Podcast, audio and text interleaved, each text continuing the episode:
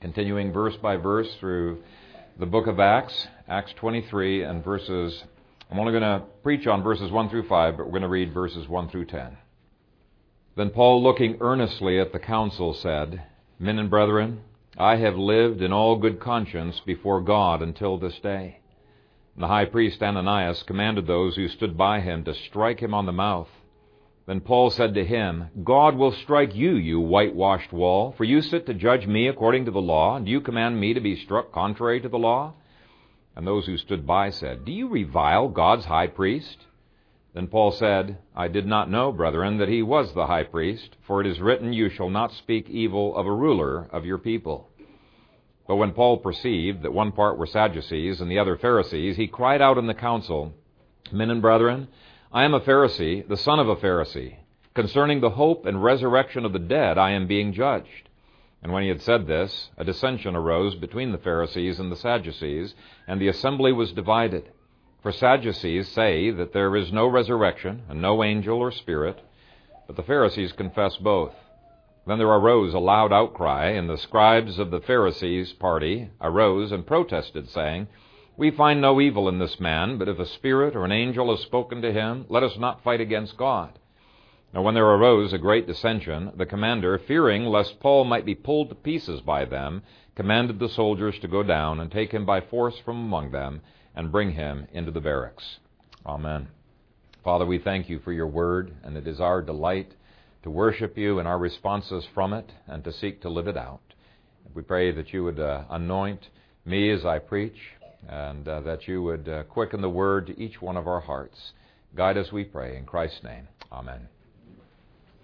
This past week, I was reading the testimony of Karen Myers down in Kansas. Her mother was the co founder of the Kansas Right to Life, and so Karen, ever since she was six years old, has always been at the abortion clinics, picketing and praying and uh, other abortion venues as well, mostly just offering help to people. Her mother was a survivor of the Holocaust during World War II, and when she saw the horrible treatment of people in the prison camps, it really affected her. And here she said over and over again if we don't speak out against abortion, we're going to be seeing some of the same Nazi like attitudes uh, toward everyone and toward everything.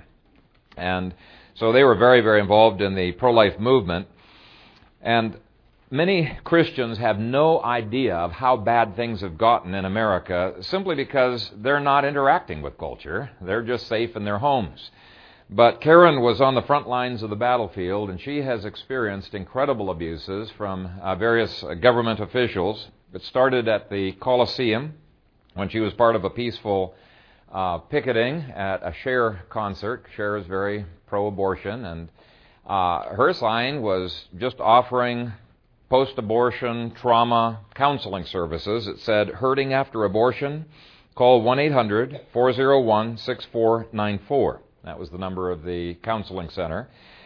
Well, a deputy came along and shouted at everyone to move back a hundred feet, but before anybody could even move, without any warning, someone had uh, grabbed both of her arms and twisted them into a double hammer lock and was shaking her back and forth with her arms where she felt like her arms were just being torn out of their sockets. She was just a slight little thing, and she was uh, begging, you know, for him to stop hurting uh, her. And he slammed her into the ground, put his full weight on her frail body, and ground her face into the dirt. And um, uh, she could feel the pain radiating down her arms. She knew she was injured, and as it turns out, took many, many months before she was able to regain some use of her arms. Well, that was um, just the beginning of many indignities that Karen would receive at the hands of police, guards, and the court system. And some of it was even more horrible than what I've uh, shared with you uh, right now, especially in jail. We're going to be talking about Ananias. Uh, he was a, a man who used thugs just like this uh, on Jews that uh, he didn't like. And uh, we're going to be seeing Acts is a very relevant book. Well, anyway, Karen's case is just one of hundreds of cases that I have seen in the good old USA in which peaceful protesters have had concussions, broken bones, uh, broken facial bones, um, permanent damage uh, to their nerves, internal injuries in their in their in their bodies because of overly aggressive police. In fact, uh, some of the police that I've watched on videos have actually uh, threatened to break people's uh, arms. In other words, they're planning to do damage uh, to these people. I watched a video of uh, police in L.A., Los Angeles, uh, arresting Operation Rescue pro-lifers, and on that video, I could see arms being snapped. One of them, you could just hear it clearly in the movie, and the nunchucks was on the arm, and just boom, you can see the the arm uh, snapping uh, sideways. Another man was in a crawling position, and he was commanded by a police officer to put his hands up. And when he was on his knees with his hands up, the police officer came and just kicked him. It looked like he was being kicked either in the throat or in the face and sent him sprawling backwards. Now, you'd expect that kind of behavior in other countries. But uh, these are police officers who are punishing protesters here. They weren't just picking them up and taking them away. They were making sure they were taking their time uh, to punish uh, some of these people. Uh, if you want to watch a movie that will spoil your whole week and just make you sick, you just watch one of those uh, videos. Incredible abuses have been perpetrated in Atlanta, Los Angeles, West Hartford, and other places. And we've seen in the book of Acts that it is very relevant to what is going on in the 21st century, unless, of course, you just stay at home and you don't get involved uh, in our, our culture wars. Last week, we looked at the injustice of mobs, the injustice of civic officers. Today, we're going to be face to face with the depravity of the courts. And anybody who has uh, had much experience at all in the pro life movement knows that the courts have acted in very depraved manners at times. Not all of them, but uh, many of them have. And the first thing I want you to notice is verse 1, the spirit filled testimony that Paul gives to this court. Then Paul, looking earnestly at the council, said, Men and brethren, I have lived in all good conscience before God until this day. Now, in his pre Christian days, he had spent a lot of years on the Sanhedrin. He knew the system, he knew how everything worked, and so he knew he could dive straight in here and enter his plea of not guilty. There's nothing wrong with what he is doing. Uh, two things I want you to notice. First of all, he is saying that he's not guilty of any charges that this court has brought against him. Before God, his conscience is completely clear from the kind of charges he has heard uh, from these men. And this means that Paul is throwing the burden of proof upon the court to demonstrate his guilt. Uh, in Jewish law, you didn't have to prove that you were innocent. It was up to the court to demonstrate that you were uh, indeed guilty. Well, apparently, uh, Ananias doesn't like that, and there are uh, some agencies in the federal government today who assume that you are guilty until you can prove you're innocent. And they get frustrated when you don't immediately comply with their assessment of guilt. We're going to be seeing that Paul does not play that game. First of all, he pleads not guilty. Second, notice Paul's spirit given boldness. Uh, this court of 70 men, there are 70 of the most powerful men in this nation, was an incredibly intimidating place to be. Uh, there are people who, just going into that assembly, they kind of crumble into compliance with whatever they want to do because it's a very intimidating uh, place to be. But Paul looks them in the eye and he does not flinch. How can he go before this uh, august body and not have any intimidation? Well, I believe it was because the Spirit of God was upon him. Martin Luther testified that when he had to stand before a similar body of men, it was almost more than he could do. He's a bold guy, but he felt like he was going to cave in and recant his Protestantism. But he prayed all night. He wrestled all night. And he said he felt like the Spirit of God was upon him and enabled him to give a bold and faithful testimony before those men. And I've seen God give similar boldness to people who have been arraigned before modern courts. I read the transcript of one court case where a pro lifer was being uh, arraigned. I just was amazed with the power and the passion and the clarity and the conviction that you could see on this guy as he's bringing the scriptures and telling these these uh, uh, uh, civil magistrates that they have a responsibility before God to defend uh, the, the the innocent and uh, bringing the scriptures to bear. And he said afterwards, "Well, I don't know what came over me because I'm not usually like this, but he said I felt such a peace that God gave to me." And uh, such a, a sense of, um, of conviction and even compassion that it was just easy to speak uh, into into that situation. And it was uh, it was almost as if there was an unction of the Spirit upon him to speak just the right words. It moved a lot of people there to tears, and it moved me to tears. I was trying to find where in the world this was the last two days. I still haven't found that testimony because I wanted to read you some of it. It was a wonderful testimony. Well, we saw in Acts chapter 2 that God can give any Christian the same kind of boldness, no matter what the intimidating situation might be, because we, uh, in the end of Luke, uh, we're left by looking at fearful disciples who were in hiding.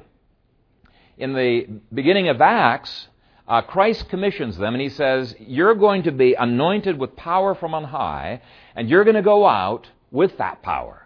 And that's exactly what happens. After Pentecost, they have incredible boldness. Even before the same Sanhedrin, they have in boldness. They're not intimidated the least, and it astonishes the Sanhedrin. Then in Acts chapter 4, they're filled with the Spirit again, and it says they speak the Word of God with boldness. What I want to tell you this morning is that boldness is not something that's just for the apostles. You know, it is something that is the heritage of every single Christian. It is a fruit that flows from God's Spirit. He enables us to have uh, that kind of a courage. Read Foxe's Book of Martyrs sometime, and you'll see testimonies of little girls who are going to be sent to the lions or perhaps being tortured and the faithfulness and the boldness that the Spirit of God gives to them is very, very inspiring testimonies. So, what I want to be showing today and next week is that everything that Paul says in the first 10 verses is Spirit inspired. It is not the political manipulations of some guy who's trying to operate in the flesh. That's the way some people interpret these uh, verses. In fact, last week I made the comment that uh, I had thought that Paul made a, a slight mistake in this thing and he repents of it. Actually, I made the mistake because as I studied this, I realized that is absolutely not the case. In the next chapter, he says he did not say anything wrong at this council. He affirms that. G- uh, Jesus appears to him in verse 11 and uh, affirms basically what Paul had said uh, was okay. And I realized when I looked at the Greek that Paul was not apologizing in verse 5. Not apologizing at all. In fact, he is testifying against a, a corrupt court system. Well, let's look at the corrupt Ananias. Verse 2. And the high priest Ananias commanded those who stood by him to strike him on the mouth. Now, this was such a gross violation of Jewish law that Paul instantly reacts and uh, rebukes Ananias. Deuteronomy 25 did not allow any kind of behavior like this in court. It didn't allow torture, but it didn't allow this kind of slapping either. I sent out an email with a whole bunch of scriptures, and if you didn't get that, I've put it into a footnote of last week's sermon that you can download uh, from the web. But there's plenty of information that what he did was unlawful. To slap Paul in response to his simple assertion of innocence was to assume his guilt without a trial. And that was nothing new for Ananias. All Israel knew him as a despicable tyrant, and I want to give you a little bit of background on this man because it'll help you to understand what's going on in verse 5 when we get to that. He ruled as high priest from 48 to 59 AD, but you need to realize that the office of high priest was no longer being filled by biblically qualified men. In fact, Rome appointed all of the high priests. Uh, he uh, not only appointed them, but now, instead of just serving as high priest, they had a political office that was attached uh, to what they uh, had to do. Uh, Ananias controlled the temple. His position was secular, and the conservative Jews absolutely despised him. Definitely the Pharisaic uh, group that's in this, this is one of the reasons why there's a division. they hated Ananias. They despised him. They thought he was a despicable man. And he was. He was ruthless. He would assassinate political uh, uh, opponents. Uh, he would um, uh, use bribery. And of course, he stole the money from uh, the priests and uh, from the tithes that were coming into, into the temple. just as one example, you read in Josephus, he did everything he could to get rid of Josephus, the historian in the first century. And there were other uh, uh, political adversaries that uh, he worked against. He almost lost his job because a political official uh, got a complaint to Rome saying, This guy's causing havoc. He's just slaughtered a whole bunch of Samaritans. But he had people in high places, and so he was able to get off the hook uh, for that. and it just seemed almost impossible to get rid of this man. When Paul did not meekly submit to this kangaroo court, he was incensed. And this command to slap him on the mouth is totally consistent with everything that we know about Ananias. As far as Ananias was concerned, his word was law, and the people better follow it. He had determined Paul guilty. That was the end of the matter. He was not, had no intention of proving Paul's guilt. Uh, this is the way he worked. Now, unfortunately, this is the modus operandi of at least a few of the unelected, unaccountable federal agencies like OSHA and the EPA. You know, some businessmen have really suffered with the arbitrary decrees that have been handed down by uh, these organizations. It can cost you thousands, if not millions, uh, of dollars, and you're guilty until proven innocent. And it's really tough to prove you're innocent. And so a lot of businesses have just said, this is part of the cost of doing business. We're just going to pay it like a bribe and uh, hopefully get the, the government off uh, their backs. You uh, have a hard time fighting it. Our uh, city has been handed down an unfunded mandate on the whole sewer separation project. And yeah, sewers need to be upgraded, but the kinds of things that they are requ- uh, requiring uh, and the time span in which they are requiring is going to cost billions of dollars, and it's really, uh, except for way exceptional times, it's not going to make the sewers any more clean. Well, I talked to two politicians. What are the chances of us suing them in, in, in government and at least getting a stay or making it more reasonable demands on this sewer separation? And they said other cities have tried it, and it's almost a hopeless cause to kind of fight this. Uh, all it's going to do is it's going to add more to the tax burden uh, to fight it. So watch your taxes going up. You're probably right on this. Well, this was the state of affairs in Paul's day. They didn't have OSHA, EPA, OSHRC, FEMA, ATF, ATSDR, DOL, USDA, EEOC, CPSC, NRCS, and dozens and dozens of other alphabet uh, soup uh, agencies. But you know, when you read Josephus, you realize nothing is new under the sun. The businessmen back then were suffering just as much as people are suffering under these unelected, unaccountable agencies today. Now, in any case, I just wanted to give you a little bit of a feel for what was going on with Ananias so you can understand Paul's response. In verse 3, Paul lets loose with what I consider to be a prophetic rebuke. Then Paul said to him, God will strike you, you whitewashed wall. For you sit to judge me according to the law, and you command me to be struck contrary to the law? And God did indeed strike Ananias down within just a few short years. Um, Jews who couldn't stand Ananias anymore uh, found him alone one time. They chased him down, cornered him in an aqueduct, and brutally murdered him, just like he had brutally murdered many other people. And so I, along with a number of commentators, believe this was a prophetic rebuke inspired that Paul was giving against Ananias. By the way, we shouldn't be surprised by this because Jesus had said, don't even think about what you're going to say when you're arraigned before courts and before kings. I will give you the words to say. Well, that's exactly what's happening here. And yet there's a lot of people think, ah, that just can't be right. The Spirit's always nice. And these aren't very nice words that Paul is saying. Uh, well, they don't say that exactly like that, but that's the, the hint you get behind the scenes. They say Paul must be operating in the flesh here, and the only proof that they can give that Paul is operating in the flesh is that he apologizes in verse 5. Now, as I said, last week I thought Paul was apologizing as well, but I've been convinced that is not the case, and I'll deal with those arguments when we get to verse 5. But let me just make four observations about verse 3.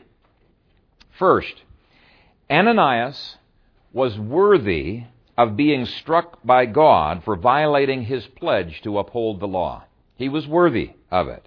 Right out of the chute, as soon as he was appointed to office, he started violating his oath of office. And I think the church needs to come into agreement with Paul's words here that the Ananiases of our day are worthy of judgment when they violate their constitution and they violate their oath of office. Every congressman and senator and, and president has to take an oath of office with a so help me God that he's going to defend and uphold the Constitution, defend it against all enemies. And yet, right out of the chute, a lot of those people are immediately violating the Constitution left and right. By the way, it's not just public officials. There's a lot of uh, of pastors who are supposed to take an oath that they are in agreement with the Westminster Confession of Faith, but they're saying it with cross fingers. They know they don't agree with it. They're lying. And so this really is an issue that uh, needs to be dealt with. Now, the second thing I want you to notice balances the first point out. I want you to notice that Paul does not do the striking. Okay? He's not calling the church to do the striking. He's not calling people to arms. This is not a revolution that he's calling for. This is seeking God's judgment upon a particularly bad public official. And even though we're not inspired prophets, I hope none of you think you are inspired prophets like Paul was, God has given us a whole bunch of imprecatory psalms to ask for God's judgment. Psalms like Psalm 58. In fact, why don't you turn with me to Psalm 58? If you've got a Bible, we'll just go ahead and read it together. Psalm 58. And this is a psalm that's talking against silent magistrates who are unwilling to judge righteously. Let's just read these 11 verses together. Do you indeed speak righteousness, you silent ones? Do you judge uprightly, you sons of men? No, in heart you work wickedness. You weigh out the violence of your hands in the earth. The wicked are estranged from the womb. They go astray as soon as they are born, speaking lies. Their poison is like the poison of a serpent. They are like the deaf cobra that stops its ears, which will not heed the voice of charmers, charming ever so skillfully. Break their teeth in their mouth, O God. Break out the fangs of the young lions, O Lord. Let them flow away as waters which run continually. When he bends his bow, let his arrows be as if cut in pieces. Let them be like a snail which melts away as it goes, like a stillborn child of a woman, that they may not see the sun. Before your pots can feel the burning thorns, he shall take them away as with a whirlwind, as in his living and burning wrath. The righteous shall rejoice when he sees a vengeance. He shall wash his feet in the blood of the wicked, so that men will say, Surely there is a reward for the righteous. Surely he is God who judges in the earth. He's talking there that civil magistrates ought to rejoice when capital punishment is inflicted upon heinous murderers. Okay? This is God's judgment. But anyway, this is, this is an imprecatory psalm, and the thing I like about them is that it keeps us from making mistakes. See, when we pray these imprecatory psalms, we are simply coming into agreement with Christ's prayers. He promises when the church is willing to pray these, he prays these himself in the midst of the brethren. So all we're doing when we pray these is we're saying amen to the prayers of Christ. And the Father can answer those prayers any way that He wants. The Father can answer them by converting the people, in which case Christ bears the curse, or by taking them out. But in any case, we leave it in the Father's judgment. This is Jesus' prayers uh, against his enemies. Third thing to notice is that Ananias is compared to a whitewashed wall. Commentators point out this is a very well known Jewish metaphor taken from Ezekiel 13 and verses 10 through 16. And what Ezekiel is describing there's a tottering wall that the cement between all of the stones is crumbling away. It's gotten rotten and it's ready to fall over. But instead of repairing it, what people do is they put all of this whitewash on the wall and make it look nice, make it look really new, but it's not going to stand up to the waters uh, or the judgment of the Lord. And that is the way it is with the modern Tower of Babel in America. Kathy had devotions in Habakkuk 2 the other day, and she was sharing uh, a verse that was really uh, encouraging to her. There's a verse there that says, For the earth will be filled with the knowledge of the glory of the Lord as the waters cover the sea. But the verse right before that tells us about the evil that has to be taken away before that can happen. And it says, Behold, is it not of the Lord of hosts that the peoples labor to feed the fire and nations weary themselves in vain? And so it's a, a picture of nations who are working really hard to accomplish their humanistic agendas only to see it all falling apart. And it's saying that they're feeding the fires of their own destruction. Well, that's exactly what's happening in Washington, D.C., the insanity that's coming out of there. They're feeding the fires of their own destruction.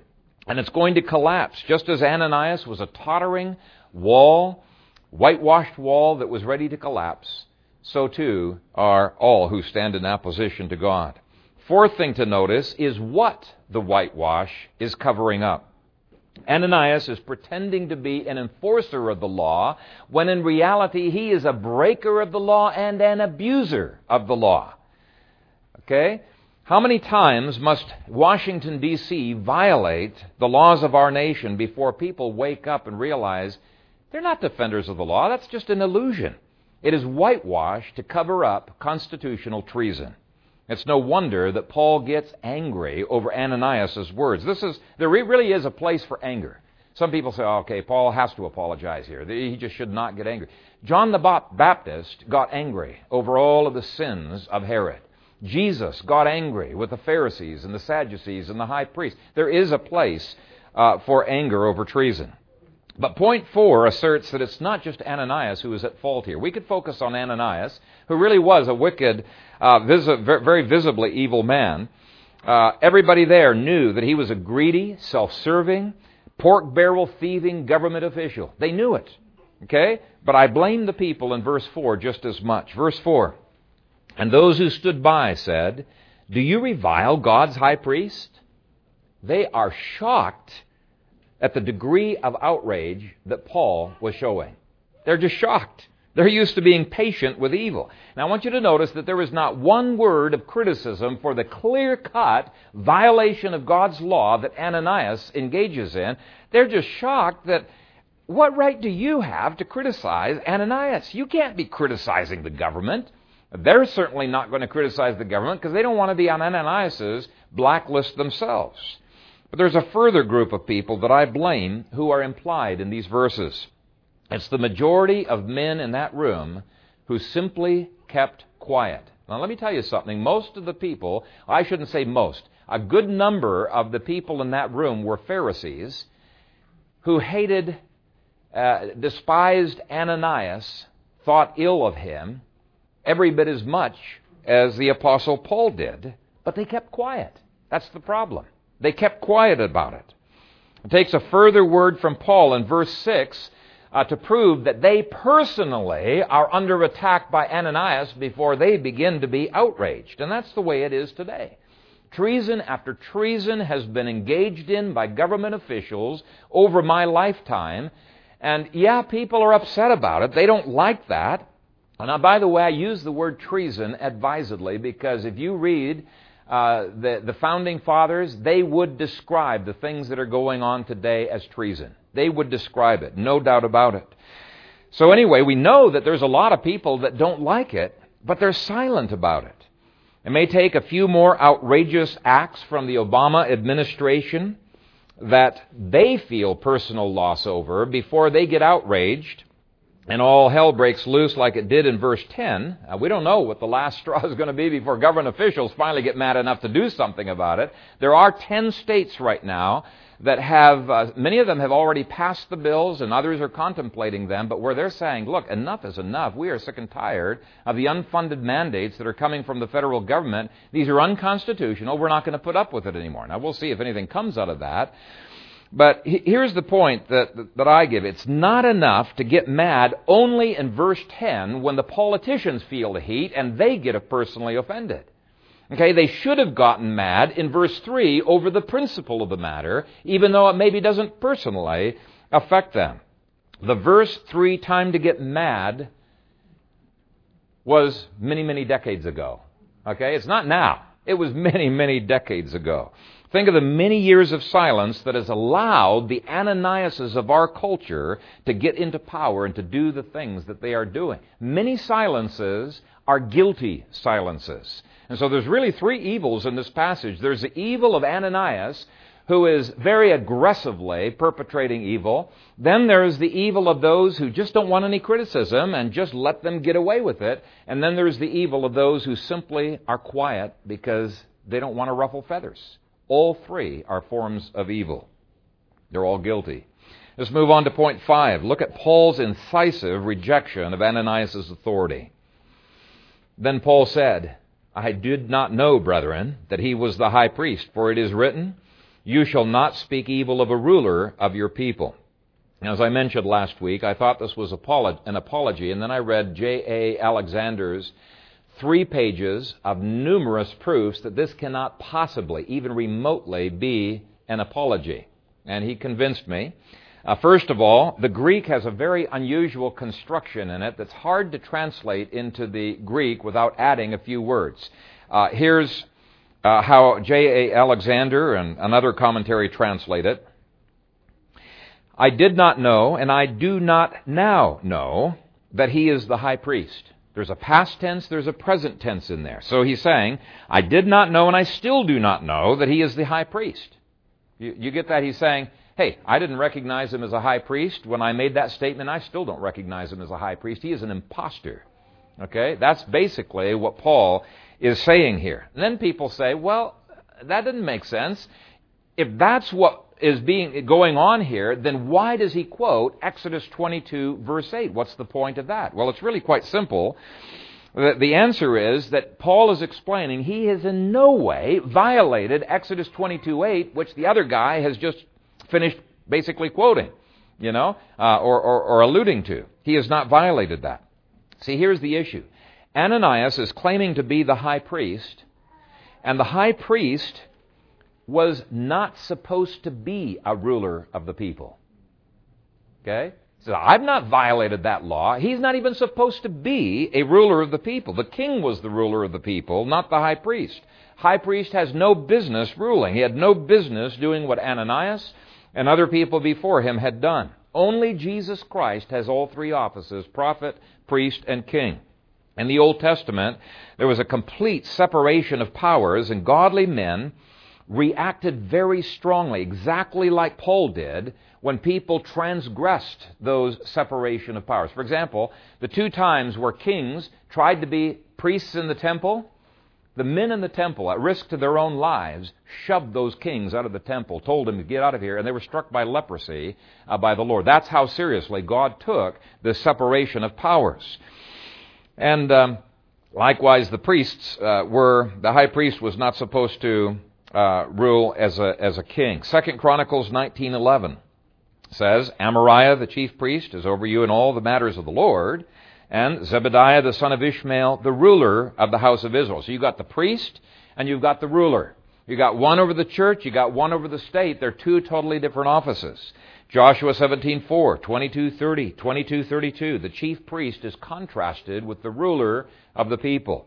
So what Paul is rejecting is the idea that a legitimate high priest can be removed from office by Rome and Rome can just take anybody that they want to take and put him into the place of the high priest. He's saying that's just not legitimate. Now let's try to use a modern analogy. It would be like the, the civil government coming along and um, not liking the fact that I'm preaching what I'm preaching here today and taking me out of the pulpit and putting a pro abortion, pro homosexual person who doesn't believe in the scriptures, putting him in the pulpit here and demanding that you guys respect the preaching of this new pastor that is in the pulpit. Would you do that? I don't think so. I mean, it's just ridiculous. Uh, if you see it from that analogy, you can see what Paul is saying here. It would be unbiblical, it would be unconstitutional.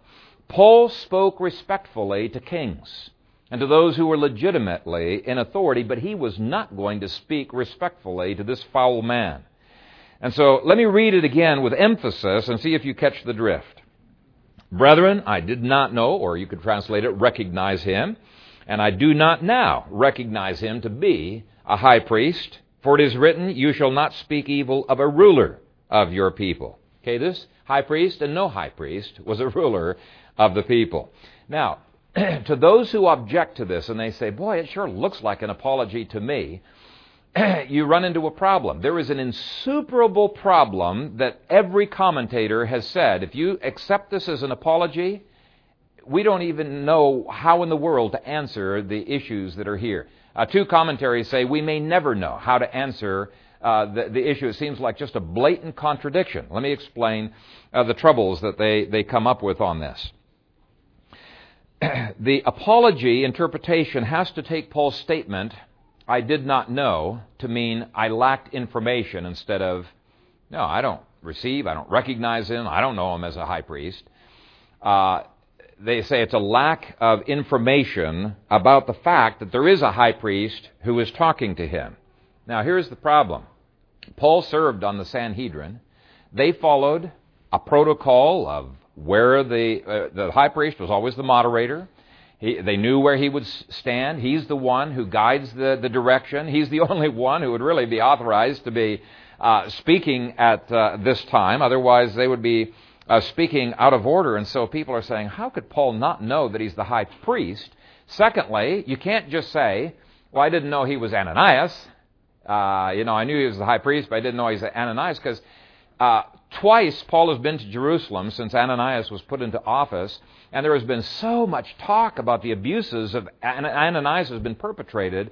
Uh, even the apology advocates say it really is ludicrous to think Paul did not know that Ananias was the high priest. So, how in the world do we understand this?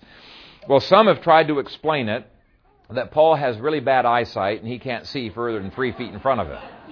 And uh, that's a real hard one to buy. It's a real lame excuse because Paul elsewhere in the book of Acts seems to be able to see quite fine. Uh, you know, at least in the big picture, uh, he recognizes other people. He uh, he talks with them. So that one I don't think really flies. Then there's others who say, well, maybe there were people who were blocking Paul's view, and he can't see around these people to see who is, who is speaking.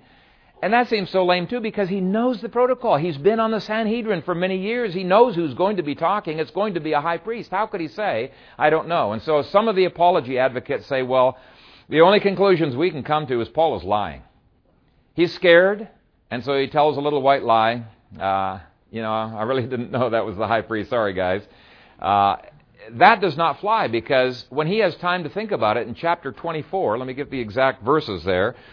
Um, chapter uh, 24, 19 through 21, Paul denies that he has said anything wrong at this court session right here. He says, unless somebody wants to object to the fact, which nobody could object to this, unless somebody wants to object to the fact that he says, concerning the resurrection of the dead, I am being judged by you this day.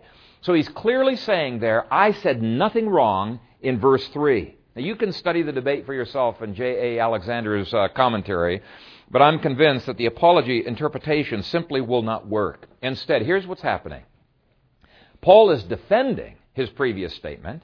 Secondly, he is refusing to recognize the legitimacy of Ananias being a high priest over the people. Thirdly, uh, he is insisting he never violated Exodus 22:8 since he had spoken that against. Uh, I mean, that was sp- speaking about the ruler uh, of, of, the people. And it's not a technicality, it's at the heart of Exodus 22. So let's apply this. There does come a time when people must refuse to recognize the legitimacy of certain offices. Ananias was a churchman, so let's apply it to church politics. Okay? We don't have high priests today, but I think we can use an analogy. Let's just pretend that we were in a denomination that has uh, really gone liberal. That the moderator of the denomination has authorized the killing of babies, just like Ananias has authorized the killing of adults. Now, we, we know about denominations that do that, right? That they've authorized the killing of babies. Uh, furthermore, this moderator has pushed other ungodly agendas onto the denomination. He has thugs who intimidate opponents. He's rejected the authority of the Scripture just like Ananias did. Furthermore, he's a liberal. Okay, he doesn't believe in the um, the inspiration of Scripture. He doesn't believe in miracles. Doesn't believe in angels. Doesn't believe in the resurrection. He's just a rank liberal, just like the Sadducees were, and Ananias was a Sadducee. Sounds almost like the PCUSA. In fact, it sounds exactly like the PCUSA, other than that the moderator of the PCUSA is not pretending to be a civil magistrate. That'd be about the only difference uh, between the two. Now, would it be credible to say that just because this guy claims to be a Christian, is the moderator of a denomination that used to be respectable at some time, that you need to respect him and you need to stay in that denomination? No. Paul called people to leave that denomination. When Judaism became apostate, he left it. Let me give you just what he gave a, a few months before to the Corinthians. He called the believing Jews, he said, Come out from among them and be separate, says the Lord. Within four years of this event, the book of Revelation was written. And here's what John told the believing Jews of that time. He said, Come out of her, my people, lest you share in her sins, and lest you receive of her plagues. Paul was no longer recognizing the authority of this apostate church leader. And I would say that denominations like the PCUS, A, the Methodist Church, and other liberal denominations that have denied the gospel of Jesus Christ at the highest levels of government. And I can give you many examples where they've They've uh, approved, against all complaints, they've approved men who have denied the gospel, the deity of Christ, the Trinity, and they have financed murderous Marxist guerrillas in Africa. And they have not only promoted, they have celebrated abortion and homosexuality, and they have actually financed conferences, the Methodists and the PCUSA have, they have financed conferences where lesbians have had goddess worship. I am sorry, I will not acknowledge these to be a true church of Jesus Christ. They are apostate. They are not a true church, and we're following Paul uh, in doing this. To stay in such a denomination is to reject the kingship of the heavenly king, the heavenly prophet, and the heavenly high priest. They are apostate, and they, we should no more apologize for this and acknowledge their legitimacy than Paul apologized to Ananias and accepted his legitimacy. Now, this is why Paul immediately jumps to the heart of his defense in verse 6. But when Paul perceived that one part were Sadducees and the other part were Pharisees, he cried out in the council, Men and brethren, I am a Pharisee, the son of a Pharisee. Concerning the hope and resurrection of the dead, I am being judged. It really was an issue of liberalism. The Sadducees were liberals. They didn't believe in the resurrection. Okay, now on this point, Paul was still a Pharisee on his interpretation. Now, some people think Paul's just being coy, he's being sly here. Now, there's no question about it. He was using a tactic to divide those two against each other to get himself off the hook, but he was not lying. If you read all of the defenses that Paul gives, the resurrection is at the heart of his defense. It was at the heart of his faith. And Lord willing, next week we're going to be seeing why the resurrection is such a critical doctrine to, defend. Why it is at the very central core of our Christianity. But for today, I want to remind you of something that Paul said just a few months before to the Corinthians. He said that if the resurrection is true, then our labors in the Lord are not in vain. Here's what he said. He ends his great chapter, 1 Corinthians 15, great chapter on the resurrection, with these words Therefore, my beloved brethren, be steadfast, immovable, always abounding in the work of the Lord, knowing that your labor is not in vain in the Lord. Paul could say that even though Corinth was full of problems because he knew his labor in the Lord is not in vain. He could say that even though he had recently been beaten by government officials, even though he had been shafted in the court system, even though uh, he had been recently stoned by a mob, he knew the Lord was with him. The resurrected Lord was with him. He uh, was very, very encouraged by this. He could say this even though things were getting as dark for Paul as they appear to be for us in Obama Nation. For Paul, the resurrection of Jesus gave him boldness and comfort and hope and faith and zeal. Okay, we're going to be seeing next week that the resurrection of Jesus makes it worthwhile to oppose a tyranny in our land. Why? Because he didn't get resurrected to get defeated. He got resurrected to win the victory. And of the increase of his government and of peace there will be no end. He's building his church and the gates of hell will not prevail against it. We have hope. Our labors in the Lord are not in vain. We can also uh, say that if Jesus is raised from the dead, then we've got to reject the philosophical position of anarchism. Why? Because Jesus was resurrected to be King of Kings and Lord of Lords, and anarchists don't believe that there should be any kings or any government. Who's he to be the King of Kings over, right? So we have to reject that. We have to reject revolution. Why? Because our resurrected Lord has said He's not going to advance His kingdom through the power of a physical sword. He's going to advance His kingdom through the power of this sword. He wants a spiritual power in Himself to receive the glory. And so we have to reject uh, revolution. Um, we uh, can also say that the resurrection can give us boldness to face down any intimidation that we might receive. Why? Because the resurrected Lord of this universe is behind us and in us and working through us. Amen?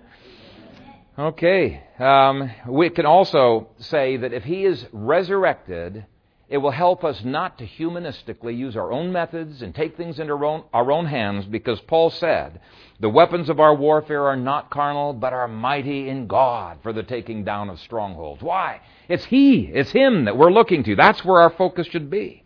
So even though this passage describes the tyranny of the court system rather well, describes the liberalism, the horrible state of the churches rather well. It makes our focus be on King Jesus. His resurrection gives us hope. So, that's my exhortation to you this morning. Do not lose hope, no matter how many Ananiases may arise in our land. Instead, take heed to the words of Paul Be steadfast, immovable, always abounding in the work of the Lord, knowing that your labor is not in vain in the Lord. Amen. Father, thank you for the encouragement of your word in the midst of discouraging times. Thank you for including in your scripture examples of uh, things that happen uh, to uh, Christians today. And may we take heart. May we find boldness and faith as uh, we receive the empowering that comes from your Spirit. May we not flee uh, from uh, adversity, but Father, may we also not just ask for it.